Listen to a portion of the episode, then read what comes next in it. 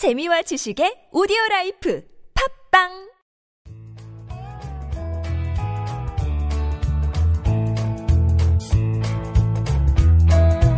황홀하고 찬란한 창조적 유희. 여기는 한지훈의 고전에서 전하는 단단하고 수상한 심리학, 고단수 심리학입니다. 저는 진행자 서정숙입니다. 오늘은 그 아홉 번째 이야기로 공부라는 것에 대한 진실된 정의에 대해서 한지훈 작가님께서 강의해 주시겠습니다. 제가 알고 있는 공부는 말이에요. 학생들의 직업이죠. 학생들이 공부를 게을리하게 되면 그 다음에 직업 잡는 게 힘들어지고 직업 잡는 게 힘들어지면 돈 버는 게 어려워서 결혼하기 힘들어지고 나중에 어른들이 많이 말씀하시는 게 공부 못하면은 바보 되거나 거지 될 수 있다 이런 말들 많이 말씀하시잖아요. 이게 공부의 정의 아니었나요? 야, 오늘 진실된 공부의 정의에 대해서 한지훈 작가님께서 강의해 주시겠습니다. 네. 공부는 다 우리 정도 나이 정도 되면 트라우마가 하나씩 있어요. 손바닥을 맞았던 기억, 창피를 당했던 기억, 네, 정말로 수학을, 수학 정석 한번 찢어보지 않은 사람 없을 거라고 생각을 해요. 그렇죠. 성문 종합도 한번 찢어본 적이 있었는데. 저는 단어집을 베고 자면은 그게 머릿속에 쏙쏙 들어간다고 해서 영어 사전을 베고 잠을 잔 적이 있었어요. 밤만 결렸지만. 네. 저희 아버지는 단어를 외우시면 먹었다고 그래서 아, 예. 저도 먹어봤는데 속만 아프더라고요. 아, 저도 씹어봤습니다. 네, 그 사전, 그때는 이제 콘사이즈라고 그래서 좀 얇았던 것 같아요. 네. 네. 공부한다는 것에 대한 진실된 정의. 오늘은 이렇게 내려보죠. 6세 아동이었을 때를 한번 생각해 볼까요? 그때 우리는 지금보다 덜 지적이었고 덜 이성적이었어요. 그렇죠. 그때 우리에게 가장 소중한 것은 사탕 아니면 초콜릿이었겠죠. 네. 그것은 정말 진정한 가치가 있었던 거예요. 100만 원과 사탕이 있어도 우리는 사탕을 찍었을 거예요. 그럼요. 당신은 지금, 즉 우리는 지금 어린 시절에 느꼈던 가치 있는 것보다 사탕, 최소한 사탕이나 초콜릿보다 더 위대한 가치가 있다는 것을 알고 그것을 추구하고 있습니다. 네. 그래서 그 가치 있는 것을 추구하면서 매일매일 살고 있는지도 모르겠습니다. 그렇습니다. 세상을 살아간다는 것은 끊임없는 생각의 껍질을 깨고 더욱더 가치 있는 것으로 나아가는 것인지도 모르겠습니다. 네. 보다 가치 있는 것을 향해서 앞으로 나아가는 것. 그것이 곧 진보이며 지식의 성장이라고 믿어 의심치 않습니다. 그렇죠. 자, 공부는 곧 지식의 획득 과정이고 이성화되는 인간으로 재생산되는 과정이라고 일단 규정 지어 봅시다. 네. 인류의 발전이라고 하는, 이 인류의 발전이라고 하는 이 눈부신 과학기술의 발전, 이런 것들이 지식과 이성을 바탕으로 끊임없이 진보되어 왔다는 것은 자명한 사실이죠. 그럼요. 사실 그런 게 없었으면 지금 이런 팟캐스트를, 이런 유튜브를 서비스할 수 있었겠어요? 없었죠. 없었죠. 네. 그렇게 인류는 앞으로도 성장해 나갈 것입니다. 그쵸? 네. 또 하나, 인류가 성장을 멈추는 종말의 시기는요, 결국 인간 스스로 지식의 유희를 포기할 때죠. 아, 그렇겠네요. 사실 지금 우리가 하고 있는 팟캐스트나 뭐 이런 것들, 유튜브나 이런 것들이 처음에 재밌기 때문에 만들어진 거지. 지식에 대한 호기심 때문에 만들어졌던 것이지. 만약에 지식에 대한 호기심이 없었으면 누가 돈이 될지도 안 될지도 모르는 이런 거북한 작업들을 계속해 나갔겠어요. 그쵸? 힘들죠. 그럼 한번 물어봅시다. 지적 호기심과 지식에 대한 갈망이 사라진 세상에는 분명 갈등과 원망만 자리 잡게 될 것이고 그런 상황이 계속된다면 역사 진보는 멈추게 될 것이라는 것입니다. 한번 볼까요?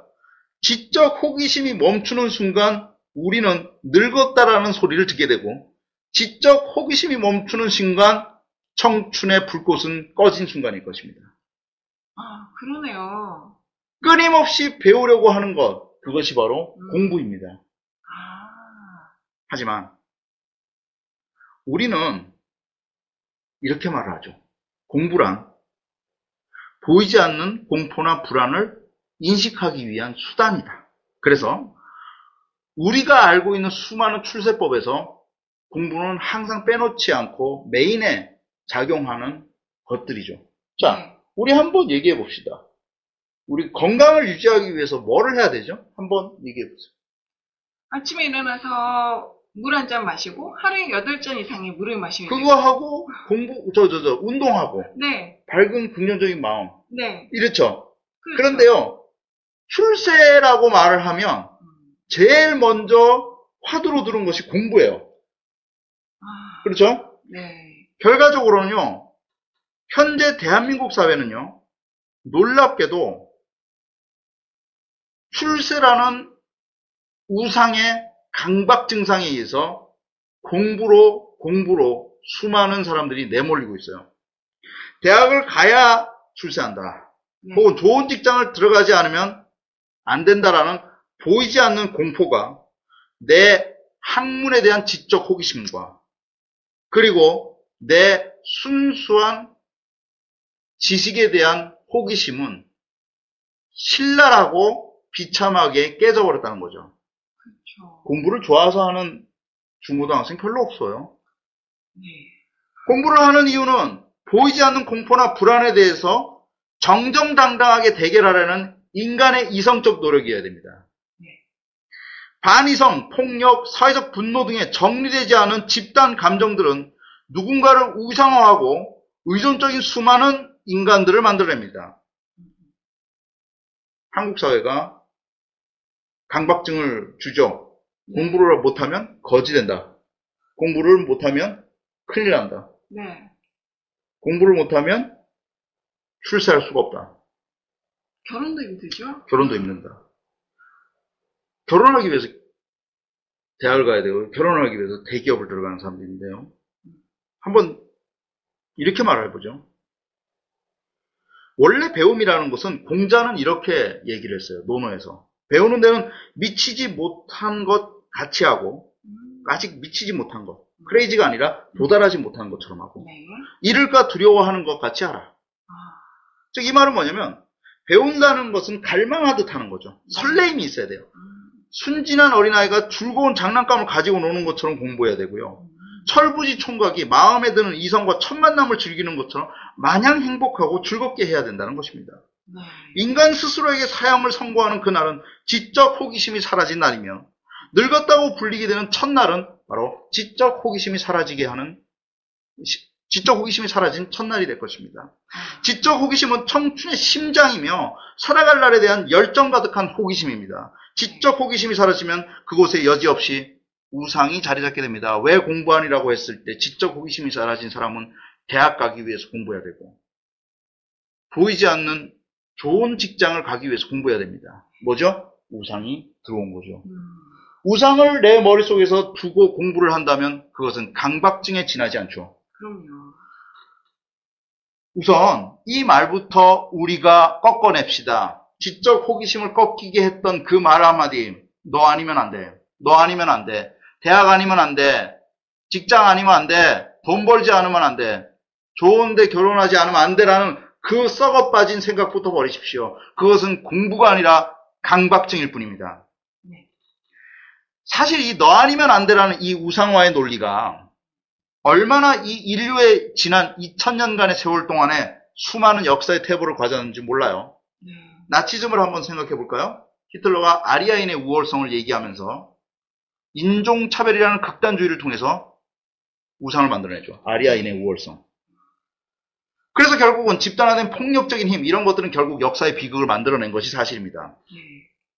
공부를 한다는 것은요, 현실을 있는 그대로 천천히 바라볼 수 있는 개성 넘치는 힘을 가진다는 것입니다. 그래서 우상을 만들어내는 것이 아니라 자기 존재를 있는 그대로 바라보게 되는 의미 있는 그리고 명확하고 명석한 눈을 가지게 된다는 것입니다. 여기는 비판 가득한 이성의 눈을 가지고 있다는 것을 의미합니다. 그래서 그런 이성적인 눈을 가지고 매일 갈고 닦으면 이렇게 말을 하겠죠. 너는 무슨 무슨 단점이 있고 무슨 무슨 장점이 있어. 난 너의 단점을 포용할 수 있으며 너의 장점을 칭찬할 수 있어. 그러기 위해서 나는 내 자신의 이성의 힘을 길러낼 거야. 이것이 정상적으로 공부하는 자의 기본 자세입니다. 이러한 시각을 갖기 위해서 우리는 진정으로 공부를 하는 것입니다. 하지만 지금 우리 사회는 수많은 강박 증상을 공부를 통해서 생산해내고 있습니다. 사회 의존형 공부, 무서운 속도로 출세라는 우상을 만들어내고 있습니다. 광기 어린 사회 집단은 출세 강박증을 끊임없이 탄생시킵니다. 내가 원하는 대학에 가야 하고, 내가 원하는 직장에 들어가야 하고, 기타 이런 출세 강박증 속에 사는 동안에 놀라운 사실을 말해줄까요? 내가 원하는 것을 뛰어, 향해서 뛰어가고 있다고 느끼고 있지만 사실 거기에서 우상화된 이상한 괴물만 있을 뿐 당신은 빠진다는 것입니다. 이 모든 생각의 중심에 출세 이데올로기에 거 힘을 뽑고 있는 그 우상을 머릿속에서 지우셔야 합니다. 출세 강박증으로 계속 공부하고 있다면 결국 자신이 원하는 영원한 평생에 당신이 원하는 것을 한 번도 못하고 죽을 수도 있습니다. 가장 저열한 인간은 우상이 있을 때 움직이는 인간입니다. 그렇잖아요? 너 왜 공부하니라고 물었을 때 대학 가기 위해서 공부합니다. 그리고 저에게 항변합니다. 그게 왜 나쁩니까? 나쁜 거 아닙니다.